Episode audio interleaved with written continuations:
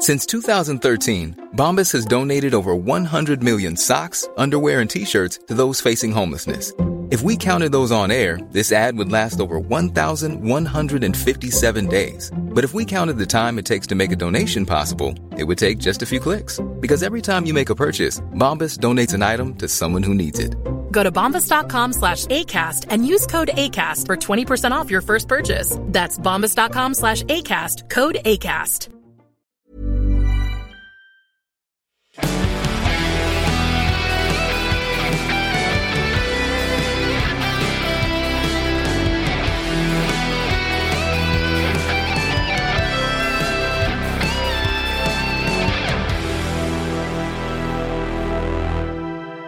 are you now? Broadcasting from the VFS studios at Milsons Point in Sydney. You're listening to The Bip Show, Season 6, Episode 1. Don't forget, hit subscribe, rate us wherever you get your pods, podcasts. And a reminder that all the financial information in this podcast is general in nature only. Speak to a professional advisor about your needs. Uh, you've got one professional advisor here, and that's me, James Whelan. I'm joined by another professional. I'm not sure if he's giving retail advice, certainly not. Um, it's wholesale only out here, but it is general advice only in nature. I'm the investment manager at VFS Group. My name is James Whelan. Uh, Colgo, he got locked outside. Um, he'll be in soon. Um, now, this episode is being recorded in Sydney. It is the 4th of November, 2022. And the time is, this is going to be fresh, it's 11.16 a.m. on a Friday. You know what that means? It's almost beer o'clock. So, we've got the Fed. Uh, Fed. We wanted the Fed to pivot, and they sure did pivot. Uh, they pivoted to, to a lot more pain uh, for markets and a lot more higher for longer. It now looks like a terminal rate going well and truly past the 5% area. I told you so. Hello to everyone who absolutely patted me on the head and said it wasn't possible, but here we are. Higher for longer, it's going to be. Exactly. The market did not need this at the particular time. We've seen some unfounded rumors out of China at the same time, talking about setting up a reopening committee. That's all nonsense in my view. I haven't seen anything to back that up yet, but I haven't really checked the papers this morning. I've been all over the place. Uh, I still think there's zero. They're still locking people up in Disneyland. Um, until you see a difference in that policy, there is no difference in that policy. Russia was out and then is back into the Ukraine grain agreement. Um, I think they could be back out again by the time we finish this podcast. We've also got the midterms kicking off next. Uh, we've also got the midterms kicking off uh, next week. That's going to be a lot of fun. We've also got North Korea North Korea is doing its best to try and get itself onto the front page of the news, and it wouldn't even make page three this week with the nonsense that it's doing. That's how much is going on at the moment. Um, as usual, the VIX doesn't seem to care either. Why should it? And so we've had um, we've had some really good profits last month on our Meta puts. Just a bit of an overview of what's going on. Um, but the smash and grab that we were doing on the market uh, didn't pay off. It's better to be stopped out and get out of this market when you can. Trying to figure out where we're going to be putting it into. Is it going to go into the bonds or is it going to go into the Aussie market? I am joined here by David Sokulsky, who is the principal of uh, Carrara Capital, Carrara, Carrara Capital, and uh, formerly the CIO of Crestone Wealth, Wealth Management. Um, he's chaired the investment committee and is responsible for asset allocation, global security lists, and recommended managed funds. Mate, you've done you've done a lot of stuff, and it's fantastic. You've been on the show before, so you don't need that much of an introduction. But it's a good little fund, a uh, couple of funds I think that you've got now, isn't it? That you've done. But anyway, David, how are you now? I'm really good, thanks. Okay, there's your intro. Um, that's it. Now, what's the latest with you guys? We're going to get to it. I'm flustered. Uh, so we uh, we launched our uh, multi-strat hedge fund at the start of October. That's right. Um, so we've really just launched into an incredibly volatile environment, and I think the way you described it previously was uh, pretty much on the mark. Yeah, yeah. So what are you seeing at the moment? Um, particularly, I mean, the last couple of months have been have been a touch volatile it, it, when do you, I mean the big question that people are going to asking is or people are asking is when the Fed is going to start slowing down what it's slowing down after after Jay came out with what he said there's no reason to be slowing down there's no reason to think that they're going to so what's your, what's your sort of your forecast with regards to that to, to, to that terminal rate and what happens after that yeah look I, I think you know you, you said above five and I'm certainly agreeing with that and um, the, the thing with a lot of people I think they were they were reading into Powell what he didn't say. And yeah. he said pretty consistently that, you know, we're going to hike rates while our inflation is, is well above target. And, you know, we know there's going to be some economic pain and we're willing to accept that. Now, as soon as we had, uh, you know, a couple of numbers which didn't look fantastic, like consumer confidence, all of a sudden the market took that to, to say, hey, he's going to pivot.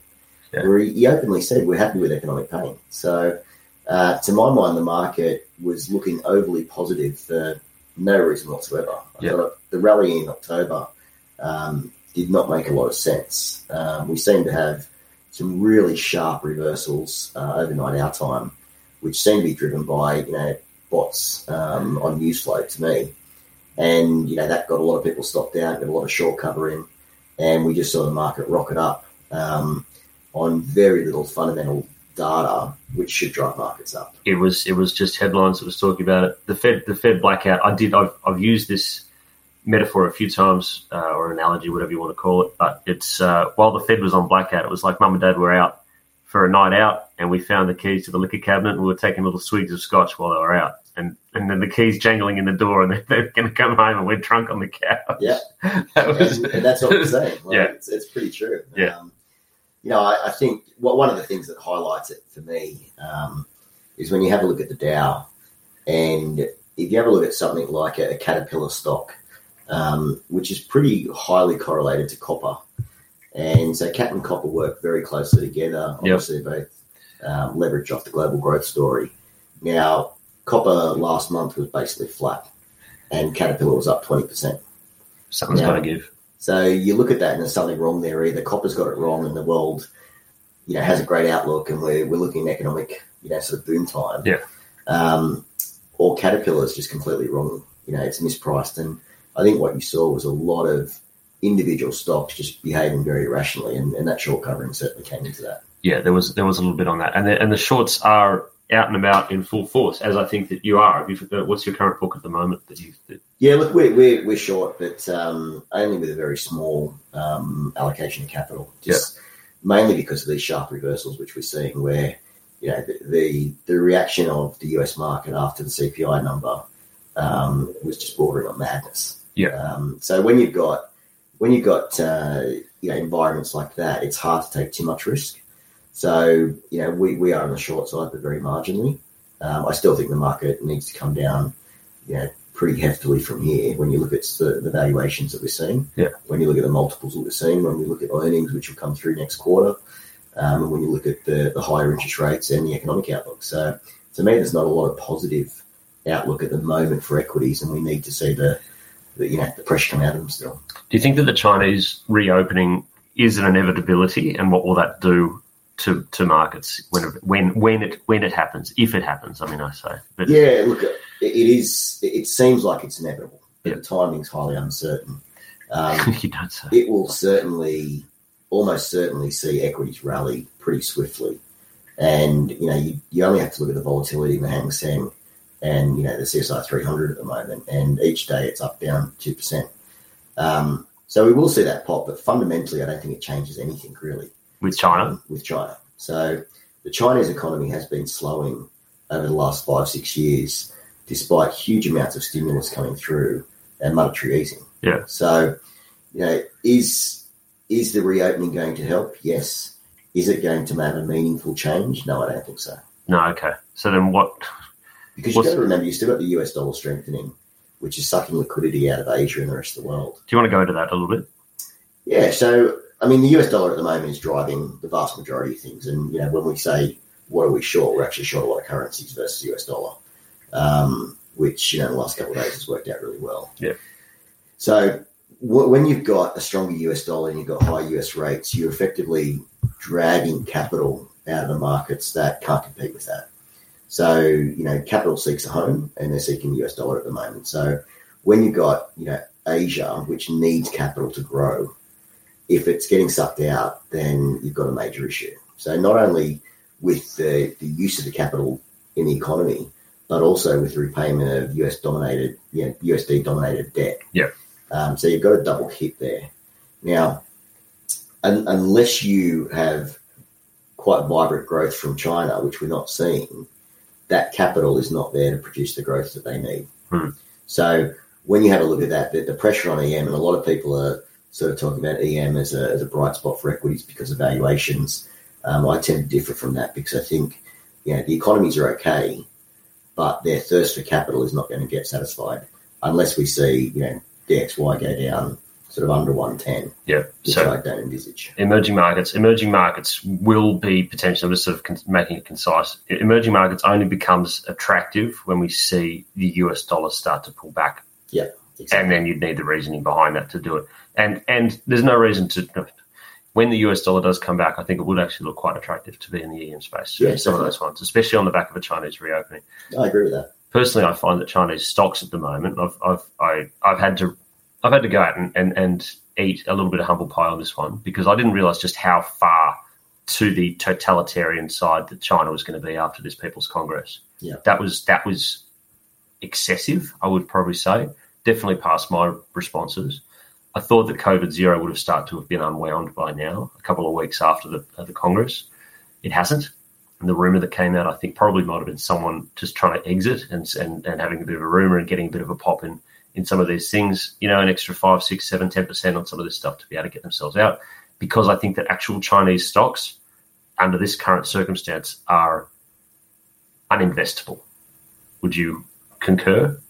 Am I saying anything new? Look, I, I wouldn't say they're uninvestable, but you've got to put a pretty steep risk premium on them. Yeah. Um, and it's not only the, the Chinese policy. You know, you, you've also got you know the weakness in the yuan coming through. You've got capital outflows um, out of China, and you've obviously got you know countries like the US looking at semiconductor restrictions and the like. So, you know, the potential for growth there, you know, is is lower than I think what most people think, even with a reopening. Yep. Now, the, the reopening, to my mind, is is something as as you know we've seen here in the US and everywhere. The reopening will happen, but people I don't think are asking the right question, which is why does why does it need to reopen? Go on. We've got a we've got a authority state Yeah. that can lock down anyone whenever they want, effectively. Yeah. So, you know, what is their incentive to reopen? As you said, you know, fo- following the recent meeting, we've got a leader which has complete control. So, if you want to show you've got complete control, why would you open up and let everyone free? That that is a very good way of putting it. I've been I've been working under the assumption, you know, when you sort of you already have one assumption, one sort of set uh, set idea for what the future is going to look like, and if something changes, I don't really change that that original thing. Maybe that's where I'm going wrong in this one. Look, I, you know, I think you've got to put yourself in in their shoes and say, well, you know, we, we've got an economy where um, we, yeah, the, the leaders want it to grow across the, across the economy. So we don't want anyone getting too rich. We don't want anyone getting too powerful. We want to control everything. So the easiest way to do that is is to prove that you're in control. Hmm. Keep people locked down. I see. That. I like that theory. Okay, so moving now a little bit to the left. What about Europe with the Russian situation? You seeing any bubbles out there? Anything that you might want to have a bit of a look? And then we'll get to the FTSE. I, I can't see a positive story for Europe. Yeah. um, at the moment. I think, you know, the, the, probably the interesting thing to me is that you haven't seen the euro drop further. You know, we saw a pretty decent drop in the last couple of days. Yeah. Um, but we still haven't seen fresh lows. And I think we will see fresh lows and it'll continue to go lower. Um, and that's one of the key reasons why we should see DXY go higher. Yeah. Um, Yeah, just on that relative basis, about sixty percent of the DXY. Exactly. Yeah, yeah. Exactly. Now you've still got um, you know German ten years uh, at a yield of about two twenty, um, which seems to suggest that the ECB is not going to hike rates and you know or not going to hike rates aggressively, and is just going to let inflation run rampant. I, I don't see how you can do that in an economy which is not growing. So, to my mind, I think you've got a bit of mispricing in the financial markets, and they're not pricing in, you know, how negative it could be. Yeah. Um, you know, obviously equities have come down and equities are following US equities, but you know, they're not being priced like the, the economic environment that I'm certainly seeing. And neither is the euro, neither are interest rates. Yeah, I um in my year nine economics class, there was we, we had pictures of historic moments around around uh, of the global economy, and one that I used to sit there because I was always bored. Um, as you can see, based on my investing theme now, but the always bored in year nine economics. But it was uh, there was one with a couple of German guys with the wheelbarrows full of Deutschmarks. Yeah. heading back in that direction, maybe. Oh, look, I wouldn't get that far. Oh, that was good. Um, because you, you just don't have the economic strength to fuel a lot of inflation in Europe. Um, wages are not, you know, wages are not going up like they are in the US and even Australia, and it's really an energy crisis in Europe. Yep. and the governments know that, and they'll do whatever they can to, you know, try and help. But at the end of the day, we're going into winter. There's a shortage of energy. You know, Russia Russia control European energy. The West is in no way uh, able to, to change that in the short term. So, you know, the, the economic pain I think that gets felt, uh, you know, the next six months is going to be you know, much larger than what, what markets are pricing. Well, we're going to see. I mean, my, my view of Europe is just with the European energy. I mean, equities is a different a different thing. I think that a declining euro might actually be a tailwind for European equities um, potentially. What we've got ahead of us here is also that, with regards to gas storage, energy storage, that they're actually they're, they're fully stocked at the current way that they're using it. They're fully stocked for winter. We're also seeing. I've been mapping the this is how I get hassled for saying this sort of stuff, but we're actually hassling that there's a European Forest Fire Service that predicts what the European um, weather is going to be doing over the next few months. It seems like it'll be a couple of degrees warmer mm. than the long term average in Europe. So that's going to save them. The irony that global warming is going to help them out of this situation when they got themselves into the situation by by having such a big emphasis on renewables. It wasn't windy and it wasn't sunny is not that that irony is not lost on me. So that's where I'm seeing that that it's going to go. The next stage in Europe though is because they can't then go and restockpile because Germany is still going to uh, Russia is still going to be shut off. Yeah. So the overcompensation that they're going to make for where they're getting their gas from and where they're getting other sources of energy from is going to be is is going to be excessive, and I, yeah. that's why we saw that's why we saw gas prices go negative a couple of weeks ago in Europe. That was that was exciting that. But I, it's it's I don't really know how to play it. Yeah. Well, I mean, you, you, you said something really interesting there with with the equities because if you do have like German equities are very uh, responsive to Chinese strength. Yes. So if you do have a weaker euro and you have a China reopening, you know you would think that the DAX would actually perform pretty well in that environment. Now, do you want to be outright long European equities? Probably not. No. But do you want to be, you know, long German equities versus French equities or Italian equities, um, which are more domestically orientated? Yeah. Uh, particularly, you know, Italian equities, which do have a, a, little bit of a bias to luxury goods and things like that. Yeah. Um, you know, I think you've got a pretty decent trade there to to look at long Germany versus Europe. Yeah, I, I, I don't mind that idea either, especially now that you know that they're set and they are setting things up. I will post, there's a very good article that just hit Big Read from the FT a couple of days ago talking about the German companies and their footprint in China and whether and, and their footprint that is growing. Someone like, I think BASF is about 15% of its footprints in China and other uh, Siemens, I think, similar similar numbers. So that's that's interesting. That also d- does go on the back of my preferred China exposure, which is not to, to be long Chinese equities because, like I said, they're uninvestable. But the first and second derivative of Chinese growth, or because it, it's, it's China, they can't not grow. Yeah, that's just how much and when is the situation. So I don't mind that that derivative, which is why BHP is a big favourite of mine at the moment. That they will have to go back to consuming stuff again. At, at, I can say I can say that as much as I want. I'm still yet to be seen there when it's happening. But. Well, the, the, my, my concern with iron ore in the in the current environment is that um, obviously not all of it, but, but a lot of the iron ore was used for either property, which is, you know, we all know is, is struggling mm. in China. Mm. Um, and really importantly, it was used for Belt and chips as well and distributed out throughout Asia. And to my understanding, a lot of that Belt and Road initiative has basically ceased now. Yeah. So when you look at the use for iron ore, both in China and the rest of Asia, um, the demand is much lower than I think what the market's probably pricing. That's interesting. Okay. Okay. I'm, I I'm happy to go further into that myself because yeah. if I'm if I'm wrong on iron ore, then that's a big chunk of my portfolios that are going to take a bit of a hit on that too. Well, and, you know, the, the beauty of the, the, beauty of the iron ore companies in Australia though is that their marginal cost of production is extremely low, mm. so they will keep pumping out. You, know, you can have iron ore probably fall another fifty percent in price, and they'll still pumping out a lot of dividends. They're still profitable. So, yeah. yeah. As much as as much as the government will try. Ryan Reynolds here from Mint Mobile. With the price of just about everything going up during inflation, we thought we'd bring our prices down. So to help us, we brought in a reverse auctioneer, which is apparently a thing. Mint Mobile unlimited premium wireless. Ready to get 30, 30, bit to get 30, bit to get 20, 20, 20, bit to get 20, 20, bit to get 15, 15, 15, 15 just 15 bucks a month. So, Give it a try at mintmobile.com/switch. slash $45 up front for 3 months plus taxes and fees. Promo for new customers for limited time. Unlimited more than 40 gigabytes per month slows. Full terms at mintmobile.com. Introducing Wondersuite from Bluehost.com.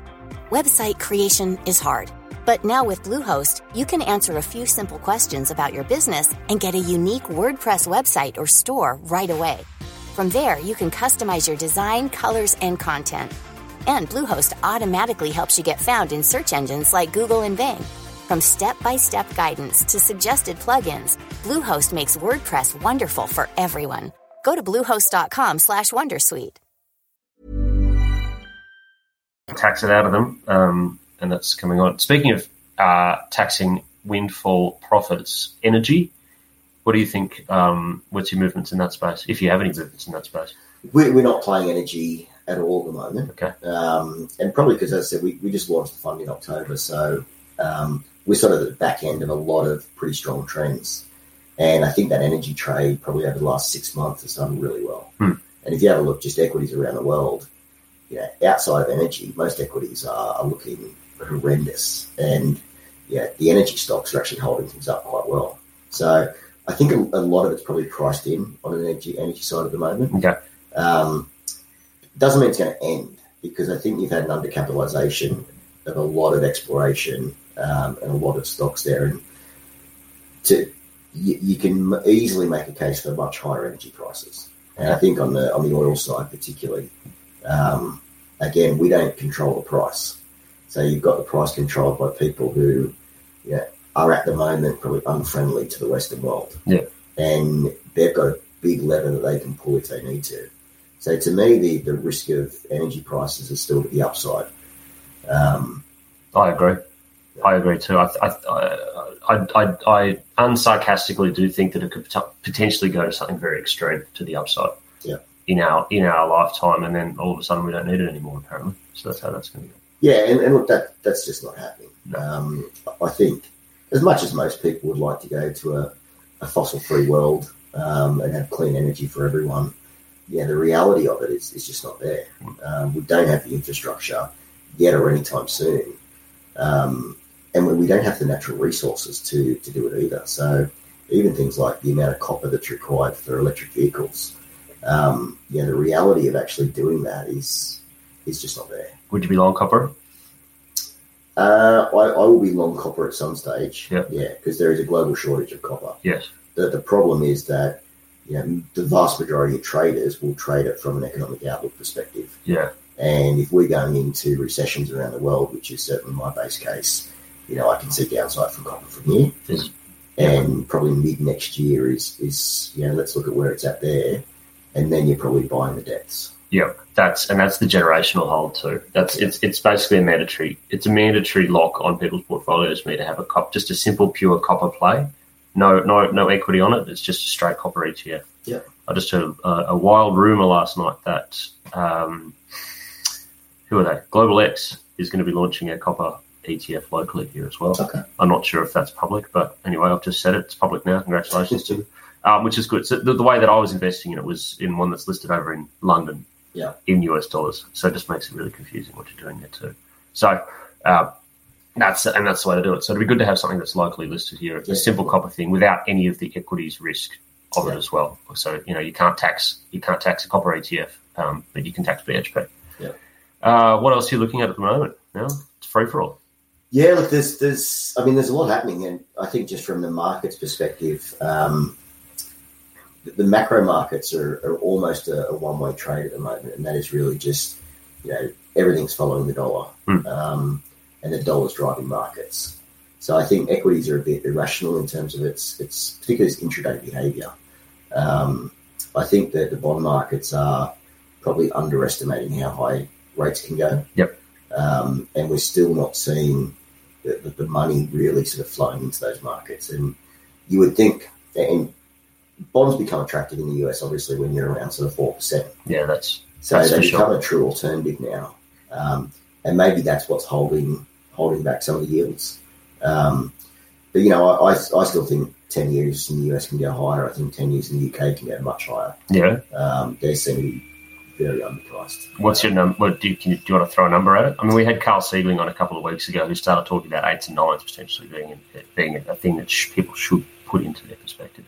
Yeah, look, I mean, the UK is probably in a, a similar but worse place than the US in terms of inflation. Yeah.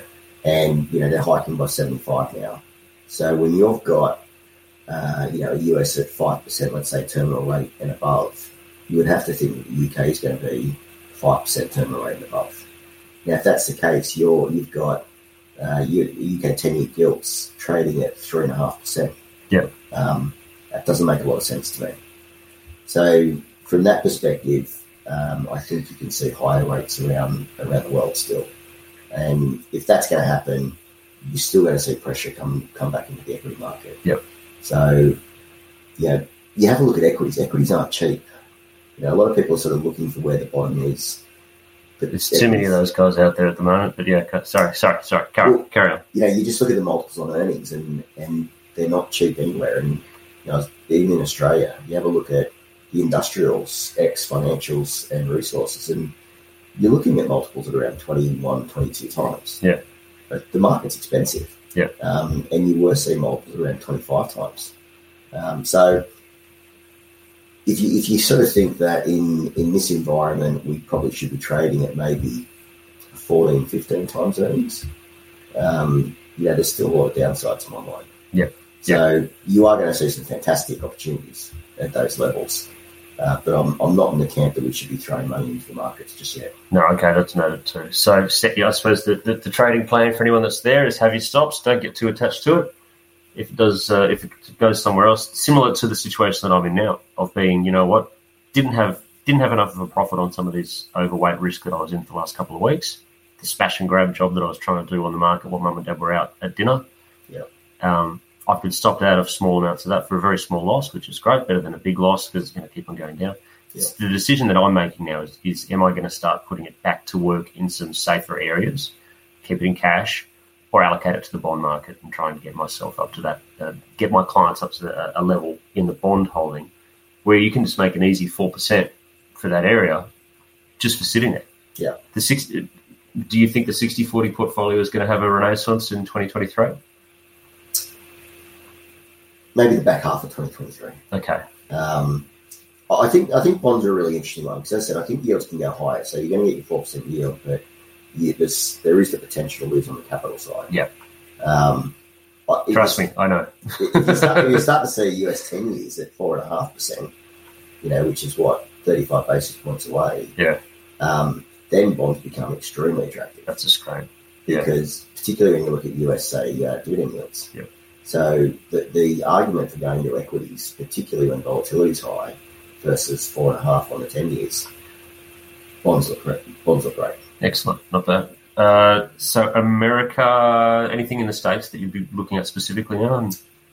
Uh, look, I, I think one of the things which is is probably most interesting, and um, something that we're we're trying to spend a fair bit of time on is um, the housing market is is falling over in the US. Yeah. Um, so we've got what seven percent mortgage rates, um, and probably heading probably heading higher. Um, now, most of the US is fixed rates, so it's not an issue if you currently got a mortgage, but it means that very few people are going out and buying housing. Yeah. Um, with the cost so big, people are going out and renting, and the price of rent is going going much higher in the US. Now, when you have a look at how the US calculates CPI, that rental equivalence is over thirty percent of CPI. Yeah. So the expectation that CPI comes, you know, rocketing back down to two percent, which pretty much every economist um, has has factored in, I don't think they're right. And so the house prices, as as converse as it sounds, you know, lower pressure in the house prices drives up rent, which drives up inflation in the US, which keeps pressure on the Fed. go, go over that again, just so that we can get it. So houses are too expensive to buy, you're Yes. forced to rent. Yes, So demand for rent goes up. yes, So the price of rents go up. yes, So the rental equivalents in the CPI numbers go up. yes. So and it doesn't that to go up, it just has to stay constant and Yes. stay higher. Stay expensive. Yeah. Yes. Which means that the expected fall in inflation doesn't have to come as quick as what people think. So, you know, people have been wrong about transitory inflation for 18 months. Yeah. And I think they're still wrong. That's big. Okay, because the, the number of people who were just like, you know what, even even the people who said they that it wasn't transitory, I was one of them. I, I disagree with anyone who said it was transitory, and I'm on the show and I'm on the record doing it as well. I'm happy to stand by We're that. together on that. Yeah. And now I'm, I'm starting to go, you know what, there's enough people who are barking at me talking about um, money supply coming through that, as you see, money supply now, which was at 20 something percent year on year in the States, is now down to about 2.5%. that correlates with inflation, according to the good people at Morgan Stanley, at least in their note. And there was also another really good, um, a really good thing that came out about another. Oh, it was the three month to ten year yield. Yeah. That the Fed looks at that when that inverts, and they're going to start pulling back. Now that inverted a couple of uh, couple of days ago. That was enough for, for people to say, you know what, that means that maybe that's the inflationary downside story that's going on. I'm starting to buy into it, and I'm starting to say myself, okay, we might have seen the peak. Yeah. You disagree? No, I don't disagree. Okay. I, I think we're we're pretty close to peaking, but the downward trajectory won't be as fast as what people think. Okay. Um, so people think that we're going to go back to two percent by you know end of next year. Uh, I think we might be more like four percent by the So we can come off six percent, you know, but six percent down to four, six not six percent down to two, mm-hmm. and Okay. there is still a lot of pressure on wages, particularly if you have a look at Australia. There's a lot of industries demanding, you know, five percent wage increases. Yeah. So across the board, you know, we're not going to end up with five percent wage growth, but yeah, the pressure on wages is still there, and that becomes more structural. So I'm I'm thinking that you know we are going to be structurally higher in inflation than what most people think. Okay. Okay. Uh, anything else to go on because we're sort of just running out of time now. Is there anything else you're looking at, longs or shorts, or or just some uh, just some throwaway a throwaway tip for the weekend? Uh, no, look, I think we've, we've covered most of the world. Um, I think you know to your your trading strategy, and I think just with cash, it's it's very prudent to manage risk very closely at the moment. Um, you know, volatility in markets is probably higher than what the VIX is indicating. Yeah. Um, so I think being re- really careful about your use of capital and, and how tight you manage your risk is really important at the moment. Okay, that is absolutely noted. Uh, thank you for joining us, David Sokulsky of Carrara Capital. Thank you. Appreciate it. Okay, that was a great chat with David Sokulsky of Carrara Capital. And uh, any more information, please let us know what it is that you need to know. Now, uh, straight to our next guest is Clayton Daniel, uh, former practice principal and now the CEO of XY Adviser. We met at the, where did we meet? First off, how are you now, Clayton? Um, mate, I'm doing well. We met at the Global X launch. That's right. We did meet yeah, at the Global X launch. Now, they've picked up ETF securities or they've merged or whatever you want to call it. Um, and we met. Clayton accosted me um, with with one of his representatives as well. Took my phone out of my hand, downloaded an app onto it called XY Adviser without really asking. That's the sort of forced full frontal sales technique I like to see. More of it, please. It's uh, it's really good. And I've, I've checked this thing out. I've finally been granted access to it, so it is it is that sort of membership um, that's there. But mate, I'm going to let you do the the talk because it was interesting, and this is not a sponsored gig. This Sure. is just I'm fascinated with it with the product. Um, mate, what do you do and how do you make money? Yeah, okay. So I go back about eight years, myself, a handful of other practice principals. We were just starting. We realized we didn't know how to build a successful business. We started asking other more successful financial planners uh, what we should do. That ended up uh, kicking off sort of a, a, a an agenda of once every six months doing an event, which then led to once every week doing a podcast, which then led to every, uh, I guess, 24 7 access on a Facebook group. And then we had all these staff members, and we realized we had a business going. Uh, so I end up coming on almost three years ago. We launched a standalone platform, so you can find it in the App Store or xyadviser.com. Although we are very shortly uh, about to change our name, but uh, uh, I'll update you when that happens. Um, and we have a really interesting business model. Um, so our purpose is to drive the positive evolution of financial advice, right? So that's kind of why we exist as, as a company. So we didn't just want to do advertising, right? Because that doesn't drive the positive evolution of financial advice. So what we do is we take all the words of conversation, there's millions of them, right? Millions of words of conversation. We run it through third generation AI and its actual real artificial intelligence, which has only been around for about less than 12 months. It's a, or at least publicly, it's the same thing that reverse parks Elon Musk's rockets, right? So it's, it's pretty smart stuff. So we run all the conversations through this AI, which then uh, gives us research. It tells us the main problems financial advisors are experiencing. We then take that research, we go to clients like a like a big company, maybe like a Pimco, and then we'll discuss with them about how to create education that solves actual advisor problems. So what we end up doing is we is we take the money that would have normally gone to a logo in an email, uh, some kind of banner ad, we then convert it into education so that it drives the positive evolution of financial advice. Okay, cool. And um, just uh, this was just going to be a quick one. That's a great uh, summary. So, how can people get this on their phones and get into it? Yeah, um, go to the App Store, XY Adviser, or go to xyadviser.com. Okay, that's uh, that's a good wrap. Thank you very much for joining us just now, Clayton Daniel. That's a really good overview. Pleasure. I recommend everyone just check it out and have a bit of a look, and, uh, and it can really help you out. Cheers. No worries. Thanks a lot. You can find us on iTunes at The Bip Show or wherever you get your podcasts. We're on Twitter at the underscore Bip underscore show, and we're on Facebook too. Just search for The Bip Show. I've got a website. Just Google Whelan Capital. It's got all of the links and all of the documents that you want to know. Individually, I am at James Whelan42 on Twitter. The show is produced by whoever I could find on the day. Thank you very much. We'll catch you next time.